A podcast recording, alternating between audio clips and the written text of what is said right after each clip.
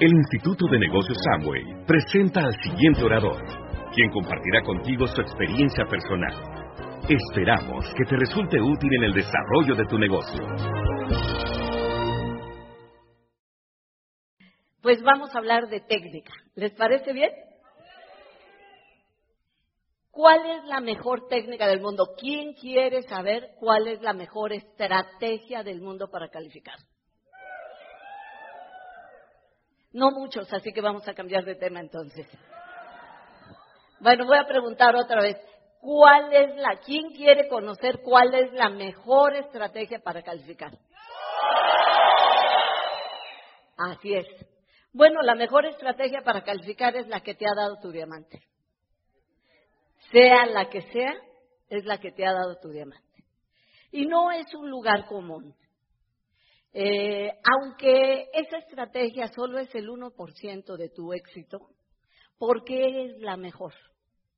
Porque él es una especie de doctor particular. Él te conoce desde que naciste en el negocio y si alguien nos conoce bien, son nuestros padres, ¿no es cierto? Yo, por ejemplo, cuando veo que a Fernanda le cambia una décima de tono la voz, sé que algo está sucediendo. Y los papás somos así. Vimos a alguien crecer, tu diamante te ha estado viendo crecer, sabe exactamente qué pasa por tu mente. Sabe si de verdad le estás diciendo la verdad, todos los papás sabemos cuando nos mienten. Eh, también nuestros papás a su vez sabían cuando nosotros mentíamos. Entonces, la técnica que te ha dado tu diamante seguramente que es la mejor. Pero ¿por qué digo que es el 1%? Porque es solamente eso. El que tú vayas a tener éxito o no tengas éxito, la técnica que te dieron, la estrategia que te diseñaron, va a ser irrelevante finalmente. Les quiero compartir algo, pero me tienen que prometer algo. Uno, que no se van a sentir culpables, que no se van a latiguear. ¿Sí? ¿Me lo prometen?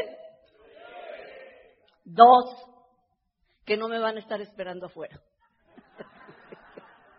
bueno, yo realmente no quiero hablar de estrategia, no es mi fuerte. Eh, algunos de los diamantes que están aquí son mucho mejores en cuanto a estrategias para estructurar el negocio que una servidora, quiero hablarles de la parte de estrategia, pero no la física. Quiero hablar de la estrategia espiritual. Eso que nosotros llamamos actitud.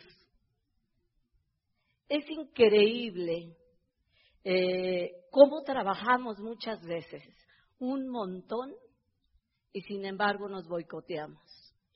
Por alguna razón, todo el trabajo que hemos ido poniendo se va a la poza. Y la situación no es que no nos enseñen cómo estructurar el negocio en cuanto a actitud. Lo que pasa es que la mayor parte de nosotros no estamos familiarizados a manejar en un principio cuando entramos a este negocio ese tipo de cosas. En cuanto nosotros escuchamos negocio, tenemos ya una preimagen de lo que es un negocio. Todos la tenemos. Entonces nunca casamos que la actitud tenga que ver con el resultado del negocio lo entendemos hasta cierto punto de desarrollo social. Sí sabemos, por ejemplo, si estamos haciendo un negocio tradicional, sí sabemos que debemos de tener una actitud cordial, amable, el cliente siempre tiene la razón. ¿Me explico? Ese tipo de cosas sí las sabemos. Y la mayor parte de las personas que hacen negocios tradicionales eh, creen que el otro nunca se da cuenta de que el que le quiere vender lo está engañando, le está mintiendo, quiere aprovecharse de él, quiere manipularlo, el trato que le está ofreciendo va más bien inclinado a beneficio personal del que quiere vender que del que va a comprar. Y las, las personas vamos por el mundo pensando que los demás son tontos. Y la verdad es que ninguno de nosotros lo somos. Somos seres tan sofisticados, tan evolucionadamente formados, que no nos damos cuenta del poder que tenemos. Pero una de, las cosas sofisticadas de cada ser humano es precisamente que todos detectamos una mentira. Todos sabemos cuando nos están mintiendo. Algunas veces nos dejamos que nos engañen porque nos conviene, porque también creemos que el otro no sabe que traemos un as bajo la manga. Y el otro también lo sabe como tú lo sabes. ¿Me, siguen? Y juntos bailan el baile del engaño o de la hipocresía, como si el otro no lo supiera. Incluso las personas eh, directas no somos muy bien vistas. ¿De por qué ese afán de decir siempre la verdad? Muchas veces encuentran que no es cordial, no es amable y no es educado decir la verdad. A las personas nos enseñaron desde pequeños que tenemos que ser corteses y que si ser cortés implica engañar, es bien visto. ¿A ustedes les pasó? ¿Quiénes nos lo enseñaron? Nos lo enseñaron nuestros padres, nos lo enseñaron en la escuela, pero sobre todo nos lo enseñó la vida. Cuando digo vida me refiero todo el entorno que tiene un ser humano, desde que nace hasta que muere. Los medios de comunicación, por ejemplo, juegan un gran papel aquí. Cuando hemos sido adictos a la televisión, ya sea que veamos telenovelas o películas o series, siempre hay un personaje que no es precisamente el ejemplo de la honestidad y sin embargo es el personaje al que le va bien. Y entonces nosotros vamos creciendo con esos paradigmas. Llegar aquí es un confrontamiento muy, ¿cómo lo llamaremos? Fuerte, por no decir brutal. ¿Sí? De repente te confrontan a cosas que tú no quieres escuchar. Un síntoma de que yo no quiero escuchar algo es que inmediatamente siento el deseo de irme. Siento el deseo de no ir. Siento el deseo de no poner atención. Podemos llegar a tener eh, mecanismos tan sofisticados de evasión que incluso nos puede dar sueño. Te vas. Simplemente evades. Cuando yo descubrí en mí que eh, el deseo de no hacer algo equivalía a desaprovechar la oportunidad de aprender, empecé a forzarme. Porque siempre que no, eh, hasta la fecha, eh, si hay algo que yo no quiero hacer, entonces yo digo, con más razón lo hago. ¿Por qué? Porque eso que uno no quiere hacer seguramente es lo que más necesitamos.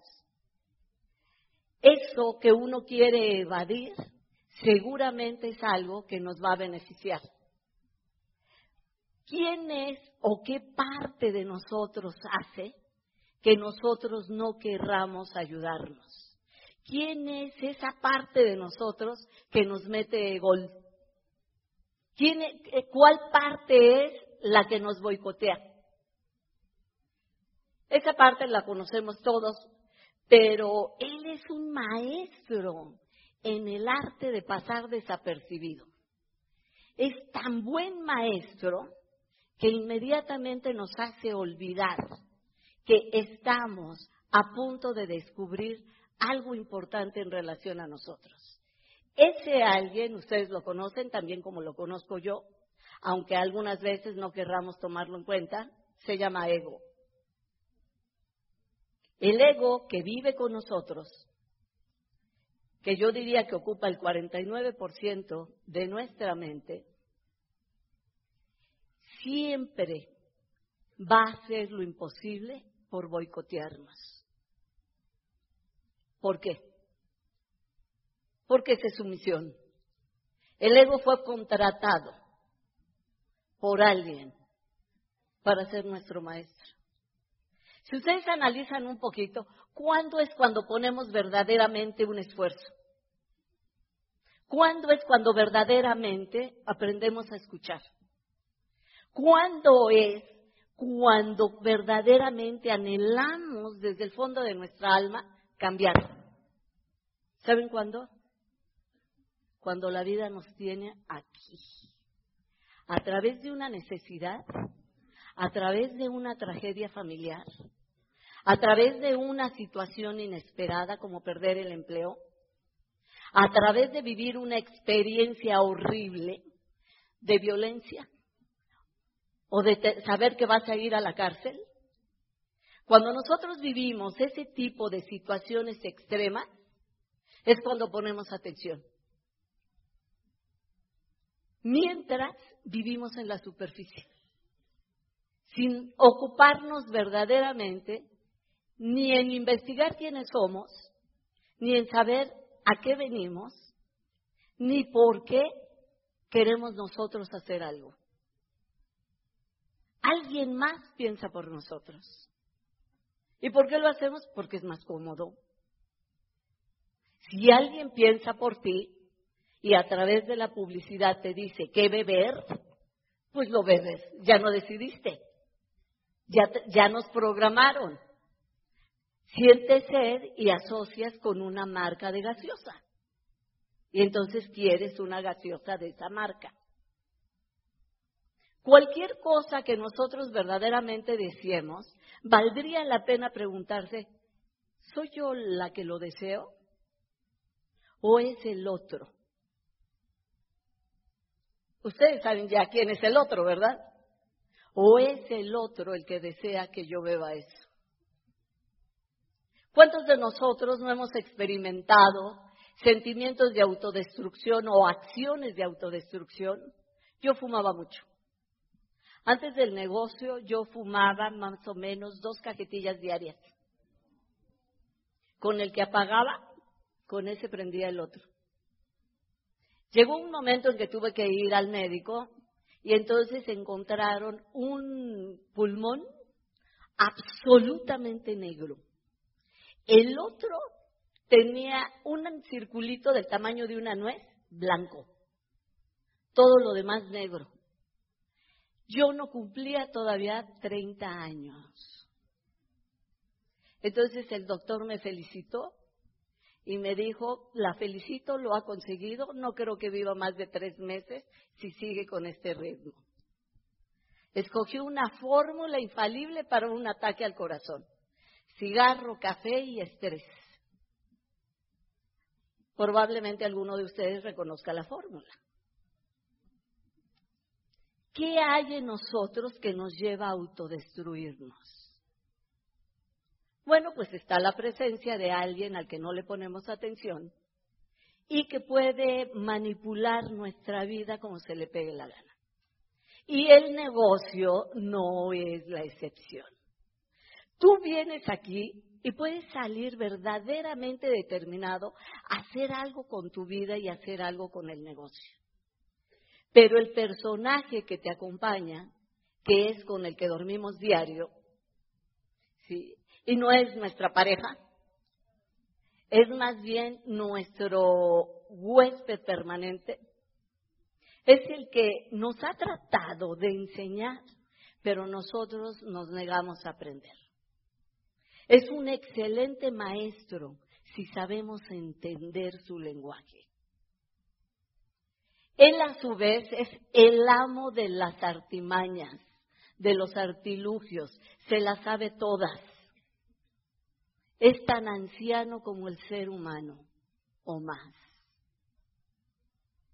Entonces, por ejemplo, una de, las tretas preferidas del ego es hacernos temer las dificultades, los obstáculos, las situaciones que no salen como nosotros queremos, todos las tememos. Es más, nos ha hecho tan acomodaticios, tan flojos, tan blandos, que cuando la situación a la primera no sale, decimos, bueno, voy a intentar la otra. A la segunda no sale, entonces sacamos un argumento que seguramente ustedes van a reconocer y decimos, ¿será que a mí no me toca? ¿Será que no me corresponde? Porque fíjate, si me correspondiera, tres veces no me hubieran dejado plantada. ¿Me siguen? ¿Será que este negocio no es para mí? Y la vida me lo está avisando. ¿Por qué actuamos así? Porque fuimos preparados para actuar así. Desde pequeños nos están programando nuestros padres, que son presas de su ego, todos los demás humanos que nos, rodean, que son presas de su ego, a que nos preparen a nosotros, a que desarrollemos también el nuestro. ¿Me van siguiendo? Pero fíjate, ¿cómo cambiaría la situación? Si, si al contrario, cuando somos niños, alguien nos preparara y nos dijera cosas como, cada vez que se te presente un obstáculo en la vida, cada vez que tengas un problema, cada vez que no le veas salida a tu situación, alégrate. Algo muy grande viene. ¿Cómo reaccionaríamos? Andaríamos buscando problemas afuera, ¿no es cierto? ¿No has visto un problemita por ahí que le sobre a alguien? En lugar de ir, de decir como dice Bobadilla, cuando va alguien a querer que le dé un empleo, no tiene un huequito para ir para mí. Nosotros andaríamos diciendo, compro problemas a buen precio. ¿Por qué? Porque las situaciones, eso que llamamos situaciones difíciles, obstáculos, em, caminos sin salida, es precisamente lo que anuncian. Es un cambio. ¿Cuándo les hicieron o nos hicieron exámenes en la escuela? ¿Recuerdan ustedes cuándo era el periodo de examen? Cuando finalizaba el grado e íbamos a pasar a otro grado. ¿Se fijan? El mecanismo de la vida es exactamente igual. Las escuelas la copiaron a la vida. Cada vez que la vida nos pone un examen, nos pone un desafío, nos pone una situación en donde nos tenemos que esforzar, tenemos que crecer por dentro, está anunciando simplemente eso. Si la pasas, algo grande está para ti. ¿Me van siguiendo?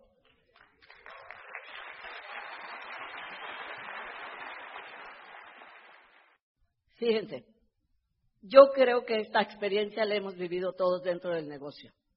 ¿Alguien ha tenido alguna persona en su grupo que nosotros le veíamos un potencial enorme, que le empezamos a invertir tiempo, que la conectamos al programa educativo, que la persona era educable, que comenzó inmediatamente a hacer todo lo que se le aconsejaba hacer y que de repente se le presenta un obstáculo gigante. La sacaron de su casa. No había pagado la renta. En México le decimos la lanzaron. Aquí yo no sé cómo se defina. La echaron lanzada. o sea, para que quede bien clarito. Yo tuve una persona así. Iba encarreradísima. Esa persona sabía que tenía el problema de que debía un año de renta que estaba en tribunales y que ya nada más era tiempo de que decidieran y que ella definitivamente tenía que desalojar el departamento donde vivía. Porque, pues porque no había pagado. Entonces, cuando recibió el negocio, se aferró al negocio como quien agarra un clavo ardiente, y hizo todo. Ella confiaba porque yo lo había hecho todo y lo había hecho rápido. Y yo tenía la misma necesidad que ella, digo, no me iban a echar lanzada, pero este, debía las tarjetas y mi mamá podía perder su casa. ¿Sí? Entonces, eh, ella dijo, lo que me digas, lo que me digas. Se queda en casa y eso fue suficiente para que se fuera para abajo.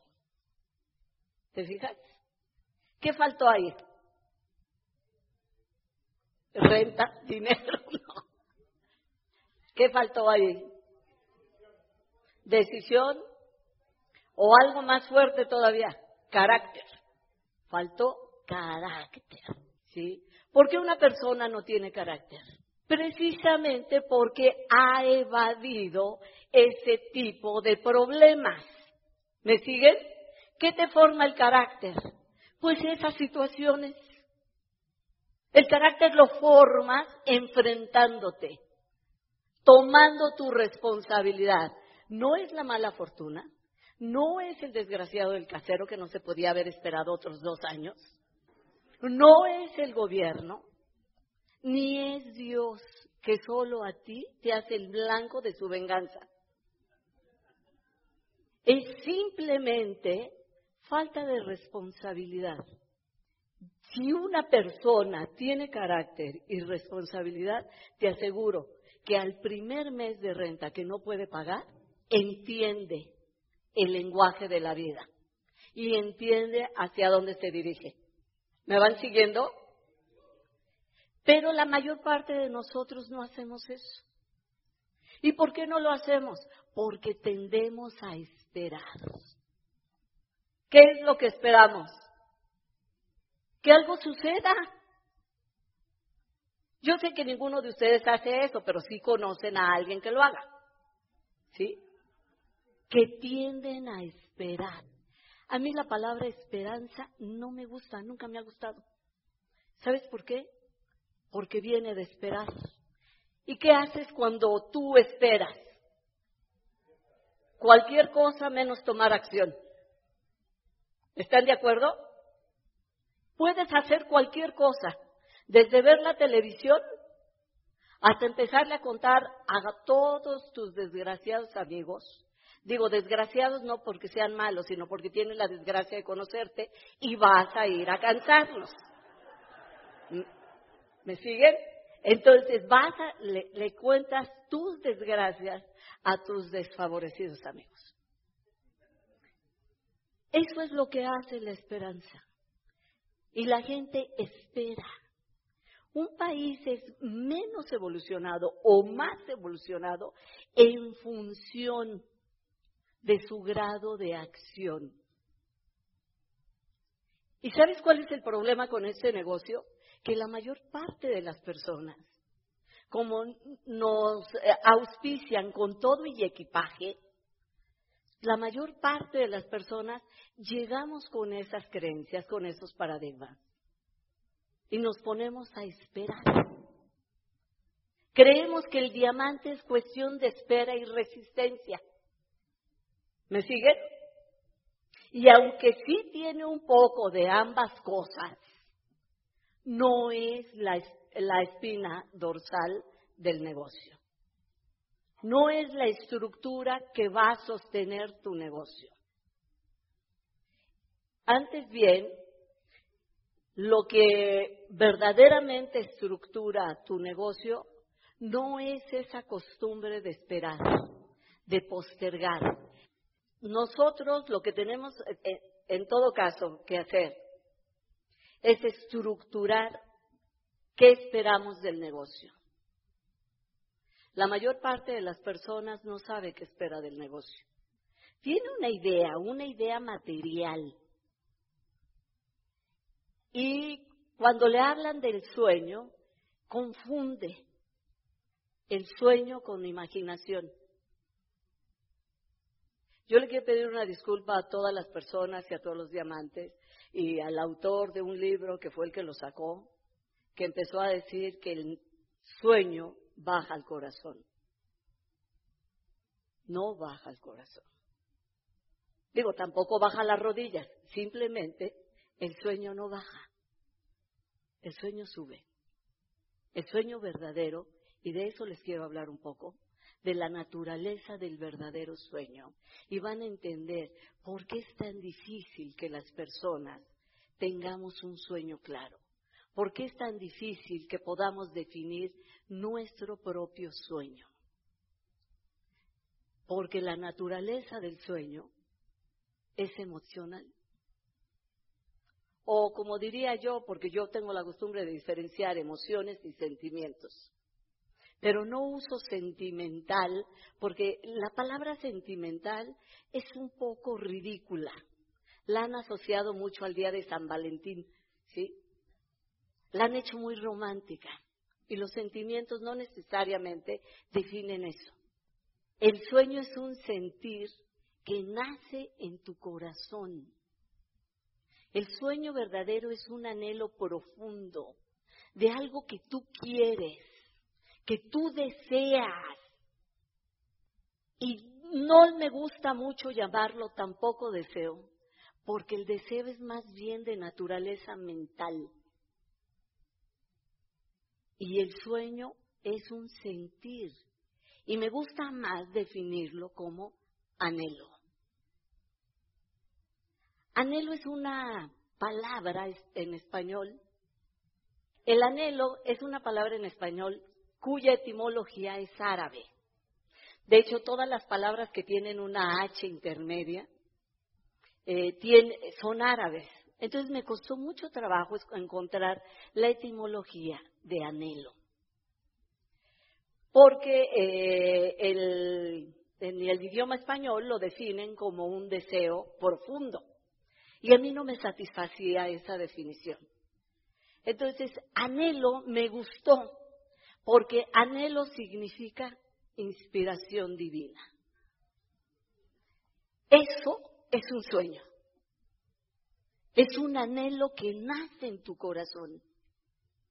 Y ese sentir va a subir a tu mente y tu mente la va a interpretar y le va a dar una forma. Y esa forma, no importa si es un abrigo de piel o si tienes una causa humanitaria, o si quieres ser el mejor arquitecto que rompa con todos los cánones de arquitectura, no importa cuál sea tu sueño, porque esa es la forma que tomó para ti. Y esa forma, ese sueño, es lo que va a jalar de ti. ¿Y cuál es el objetivo de que cada ser humano recibamos esa semilla? El objetivo es precisamente que saquemos nuestro potencial. La semilla del sueño simple y sencillamente está puesta ahí para que los seres humanos nos esforcemos y descubramos al conseguir nuestro sueño que somos seres únicos, increíbles, poderosos. ¿Me van siguiendo? Que no somos gente mediocre, que no somos gusanos que alguien puede pisar, que no somos lo que nosotros creemos que somos y que generalmente tenemos un concepto muy pequeño de nosotros mismos. Somos criaturas increíbles. ¿Y quién se encarga de sacar lo mejor de nosotros? Por un lado está el sueño, pero por otro lado está el ego. El ego nos hace la vida imposible, pero a través de esas dificultades a través de esos retos, a través de esos desafíos, porque eso es lo que es cada problema que tenemos, cada situación con la que no podemos lidiar. A través de ese reto es que nosotros nos estiramos espiritualmente y crecemos. Y empezamos a descubrir lo que verdaderamente somos. Y esa es la razón de que tú cuando llegas al 9%, que parece que no es nada cuando te traen a una convención y ves reconocimientos gigantes, pero que para ti fue todo. Porque tú sabes el trabajo que te costó, sobre todo creer que lo podías hacer. Y cuando tú llegas al 9%, descubres que puedes. Y esa es una sensación que nadie te puede robar. Es una realización pequeñita, pero ya probaste el sabor del triunfo. Y el sabor del triunfo probablemente alguien lo haga por lo que piensan los demás. Pero cuando lo pruebas y lo haces por ti, o mejor aún, lo haces por las personas que amas. O mejor aún, lo haces por desconocidos que ni siquiera amas y que ni siquiera conoces y que estás ahorita auspiciando, pero que tú empiezas a conocer y descubres que son personas que tienen sueños, que es gente buena que tiene una familia y que tiene la misma identidad que tienes tú, la identidad de un soñador. Cuando nosotros logramos sentir eso, aunque sea con una calificación pequeña, en ese momento empieza nuestra escala de evolución. Ya no vas a ser el mismo. Y a mí por eso me sorprende y me declaro enamorada del alma humana. Porque veo que es grandiosa, que es extraordinaria, que nunca se va a dar por vencida, solo necesita algo que la inspire y algo que la enseñe. O alguien que la inspire y alguien que la enseñe. Sus dos maestros, el sueño y el ego.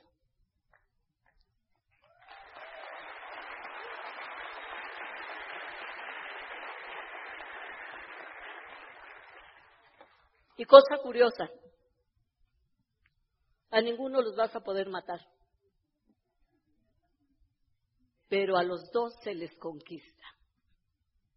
El ego, su naturaleza es el miedo, está formado de eso. Y por eso es tan horroroso en cualquiera de sus aspectos. Y por eso tememos tanto cualquiera de sus facetas. Y queremos alejarnos de él y no lo queremos sentir. Que cuando te hablan de contacto en frío, tú sabes que está él ahí esperándote. Ajá, inténtalo. Y cuando te hablan de hacer llamadas, el ego te da el teléfono, inténtalo. Quiero ver. Y cuando te hablan de ir a dar tu primer plan, te abre la puerta, te dice, pasa, quiero ver. Pero cuando lo logras hacer, tú succionas el poder del ego. ¿Y quién crees que es ahora el poderoso? Tú. ¿Te fijaste? Tú. Eres tú.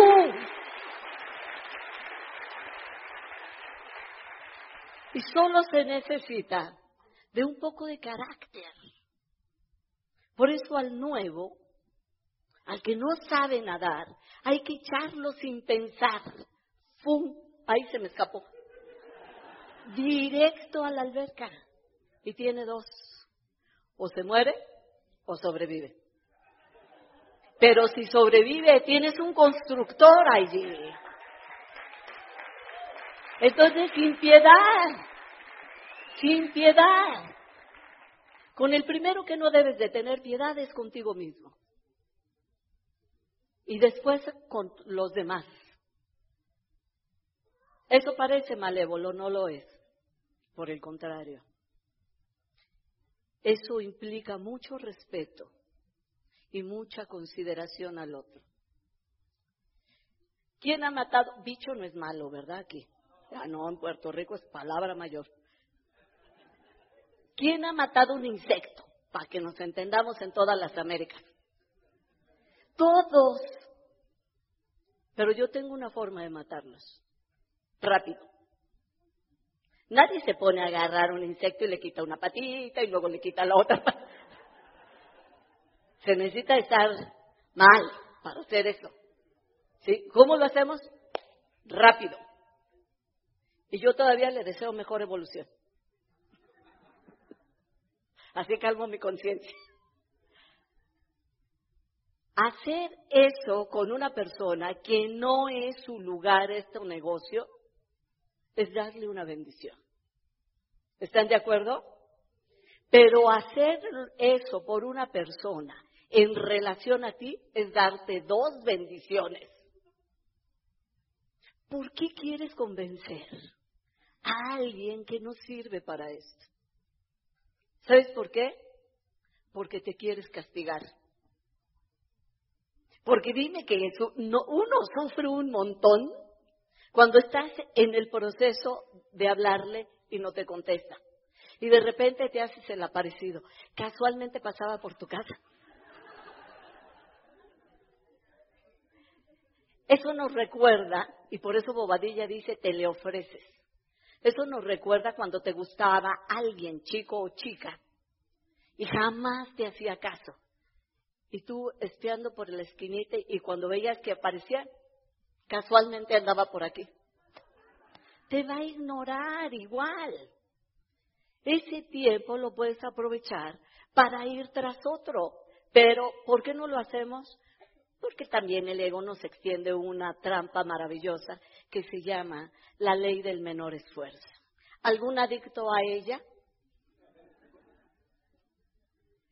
Todos los seres humanos buscamos hacer el menor esfuerzo. Y buscamos atajos. Buscamos cosas para llegar más rápido y beneficiarnos.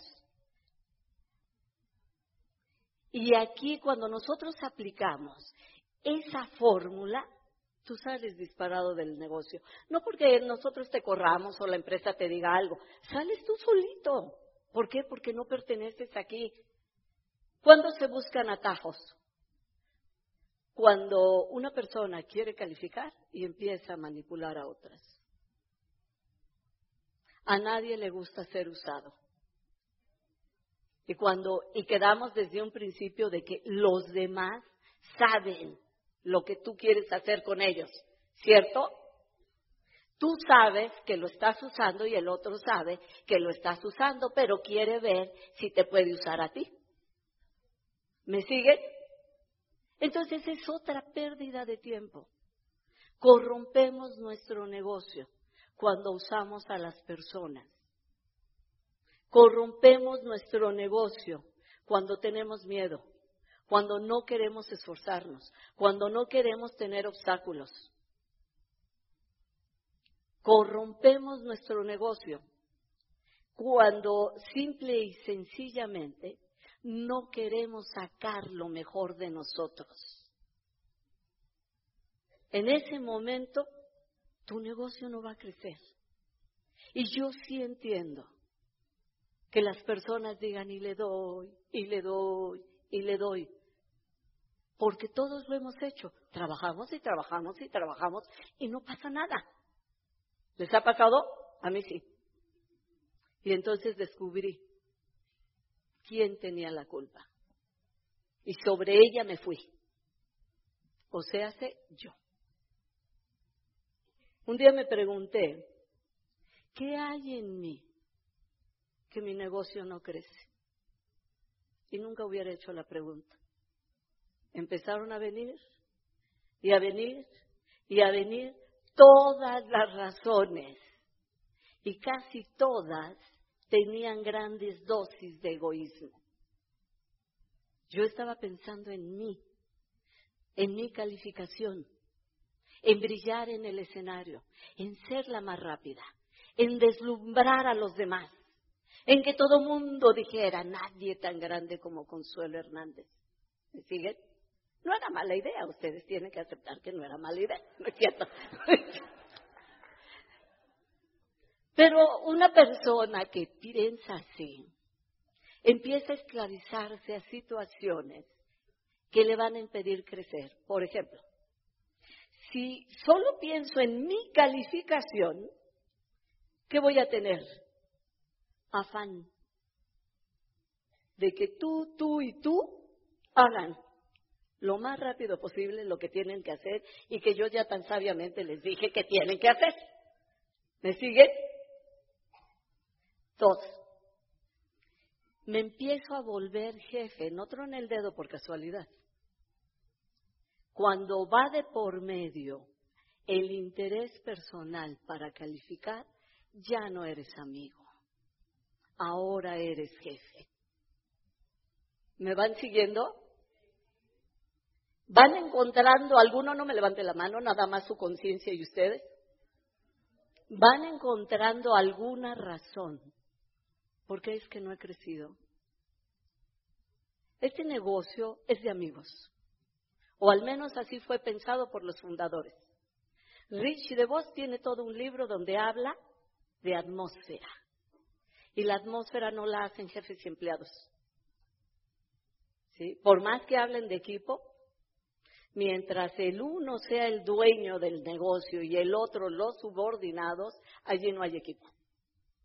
El equipo, la familia y la buena atmósfera la hacen los amigos. ¿Y a quién consideras tú tu amigo? Puede ser que tú consideres amigo con el que te vas de farra, pero más bien consideramos amigo al que nos da la mano y nos da cariño, lealtad y sobre todo ayuda. Al que nos acepta como somos, pero siempre está dispuesto a aportar para que seamos mejores. ¿Definirían ustedes así a un amigo? Eso es en lo que todos nosotros nos tendríamos que convertir en relación a todo nuestro grupo. No es fácil. Solamente tenemos que tragarnos el ego. No es fácil. El ego te va a decir, ¿y por qué lo tengo que ayudar yo? Si a mí nadie me ayudó. Y además ni de mi familia es. ¿Me van siguiendo? Y ayudar no significa, no nos tenemos que ir al otro extremo, no significa hacerle el trabajo, porque también confundimos eso. Es que yo te voy a ayudar. Y entonces nosotros tomamos toda la responsabilidad y empezamos a ser los únicos hacedores del grupo. Ayudarlo es enseñarle con el ejemplo y después darle espacio para que crezca por sí mismo. Yo he estudiado a los diamantes más grandes del mundo y he encontrado ese común denominador. Todos enseñan con el ejemplo y después hacen espacio para que él salga lo mejor, saque lo mejor de él, pero al mismo tiempo se haga responsable de su negocio. ¿Me van siguiendo? ¿Cuándo no te hace, cuando matas a una persona? Cuando le restas esfuerzo. Y no solamente me refiero al negocio, con nuestros hijos también lo hacemos.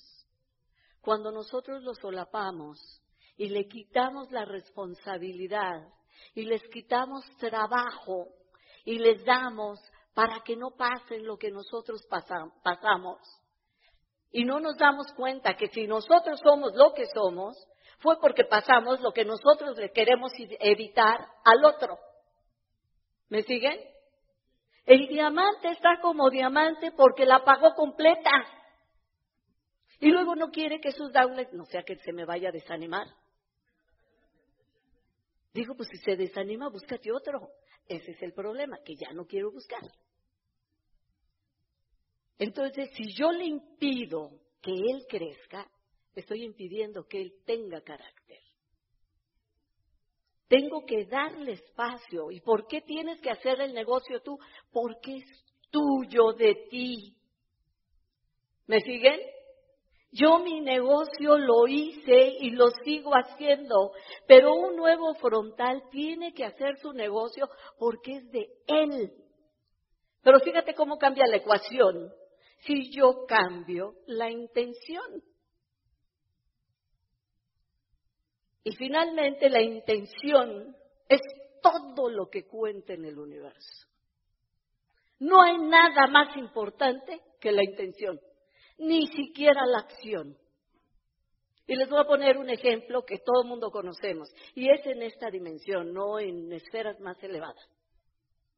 Si una persona daña a otra físicamente y le llegara a costar la vida, ¿qué eh, toma la ley para eh, aminorar o sea, para hacerle justicia. La intención. Alevosía, premeditación y ventaja. Y si están esas tres agravantes, te aplican el rigor de la ley a cómo va. El universo es igual. Premeditación, alevosía y ventaja. ¿Cuál es tu intención en relación a tus downlines? ¿Cuál es tu intención en relación a tu negocio? Porque si en la ecuación de la construcción de tu negocio el yo es grandotote, ya perdiste. Cuanto más chiquito sea el yo, más posibilidades tienes de hacer grandes organizaciones, porque no estás pensando en ti, estás pensando en el otro. Y pensar en el otro es la forma más inteligente de hacer el negocio. No estoy hablando de moral.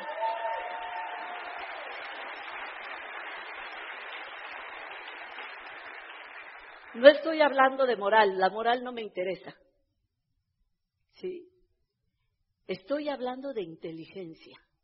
Y en, en última instancia estoy hablando de física cuántica la intención, la atención y la acción son determinantes para tener éxito en cualquier cosa que nos propongamos. ¿Cuál es tu intención en este negocio? No importa si solo quieres el dinero, es válido tener dinero. Yo amo el dinero y deseo más dinero. Y no me da ningún problema eso. ¿Por qué? Porque para ganarlo se necesita una intención y mi intención es recta. ¿Me sigues? Y si mi intención con el otro es recta, limpia, honesta, ¿cuál es el problema de que me llegue dinero?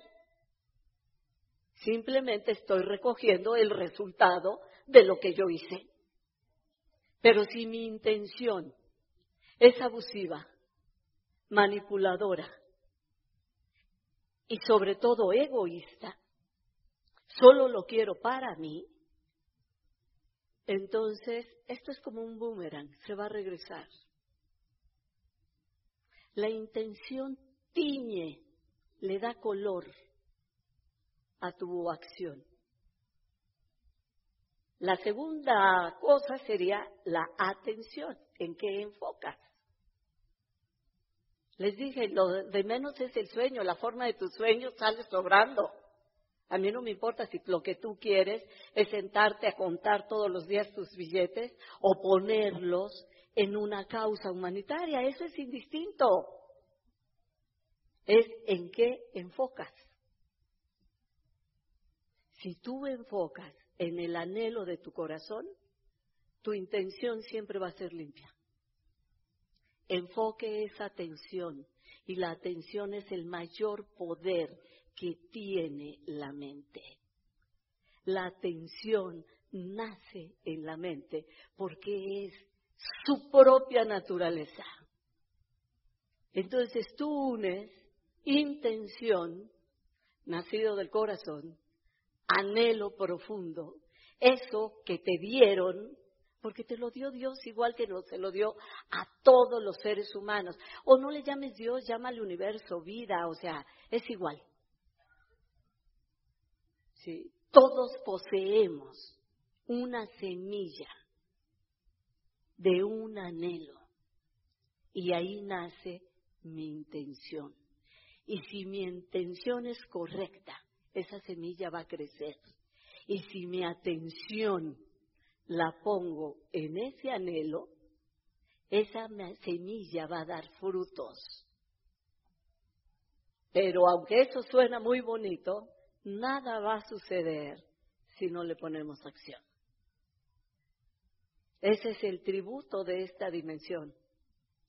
Hay que moverse, hay que poner acción para secundar lo que yo anhelo, lo que yo veo y con lo que me nutro diario. Y entonces todo lo demás, todo lo demás es crecimiento, por dentro y por fuera. Nos vemos mañana.